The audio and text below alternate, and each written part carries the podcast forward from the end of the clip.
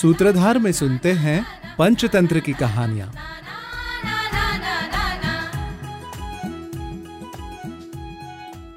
शत्रोर्विक्रमं ज्ञात्वा वैरमारभते ह्य सपराभवमाप्नोति समुद्रष्टिटिभाद्यथा जो शत्रूची ताकद ओळखल्याशिवाय त्याच्याशी लढाई सुरू करतो तो टिटवीकडून जसा समुद्र झाला होता तसा पराभूत होतो.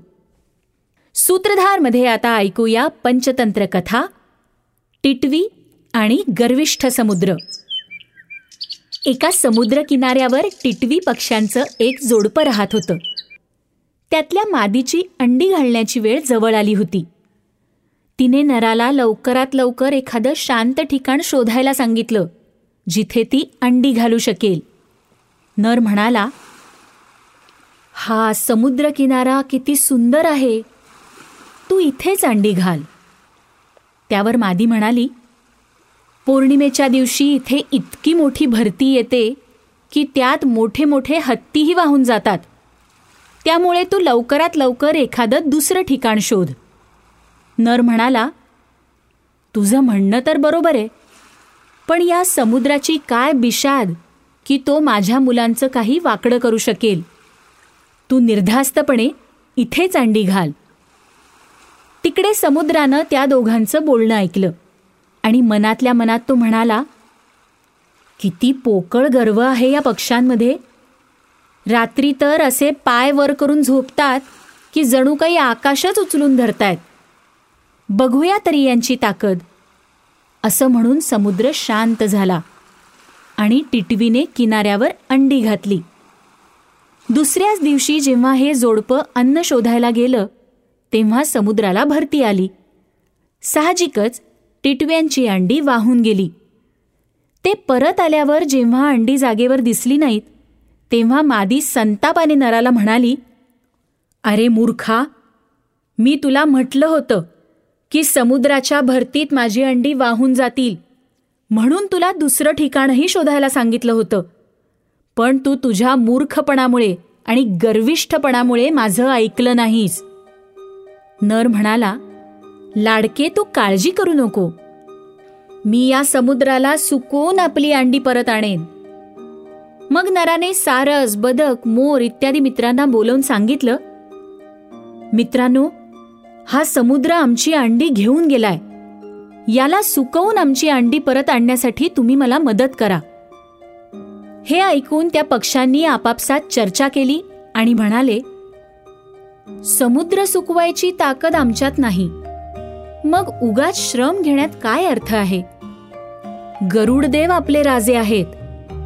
आपण सगळेजण जाऊन त्यांना हे सांगूया.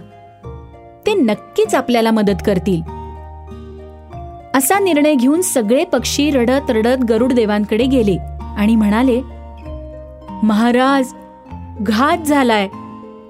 काहीही कारण नसताना या बिचाऱ्या टिटव्यांची अंडी समुद्राने नेलीत. तुमच्यासारखा शक्तिशाली राजा असताना समुद्राची अशी हिंमतच कशी झाली? हे ऐकून गरुडदेव म्हणाले तुमचं म्हणणं बरोबर आहे. मी लगेच जाऊन समुद्र सुकवून टाकतो. इतक्यातच भगवान विष्णूंचा दूत तिथे आला आणि गरुडदेवांना म्हणाला गरुड महाराज विष्णुदेवांनी मला पाठवलं आहे. त्यांच्या काही कामासाठी त्यांना अमरावतीला जायचं आहे. म्हणून तुम्ही लगेच निघावं. दूताचा निरोप ऐकून गरुडदेव म्हणाले हे दूता माझ्यासारख्या बिनकामाच्या सेवकाचा भगवंतांना काय उपयोग? माझ्याऐवजी इतर कुणाचा तरी वाहन म्हणून उपयोग करायला त्यांना सांगा. त्यांच्या चरणी माझा नमस्कारही सांगा. यावर दूत म्हणाला तुम्हाला काय झालंय गरुड महाराज? भगवंतांच्या बाबतीत तुम्ही असं का बोलताय? गरुडदेव म्हणाले समुद्राने भगवंतांच्या समक्ष या बिचाऱ्या टिटव्यांची अंडी चोरली आहेत. जोवर या अपराधाची शिक्षा त्याला दिली जात नाही तोवर मी भगवंतांची सेवा करणार नाही.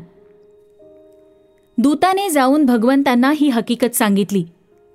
ती ऐकून भगवंत म्हणाले गरुडाचं म्हणणं बरोबर आहे. मी स्वतः जाऊन त्याला सन्मानाने इथे घेऊन येतो. असं म्हणून भगवान विष्णू गरुड देवांच्या रुक्मपुरी या नगरीत पोहोचले.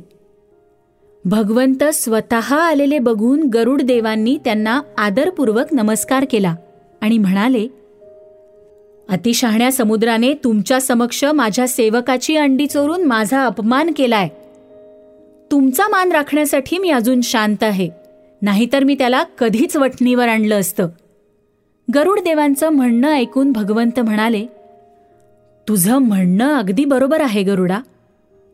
चला आपण लगेच समुद्राकडून अंडी परत घेऊन टिटव्यांना देऊ. मग एकत्रच अमरावतीला जाऊ.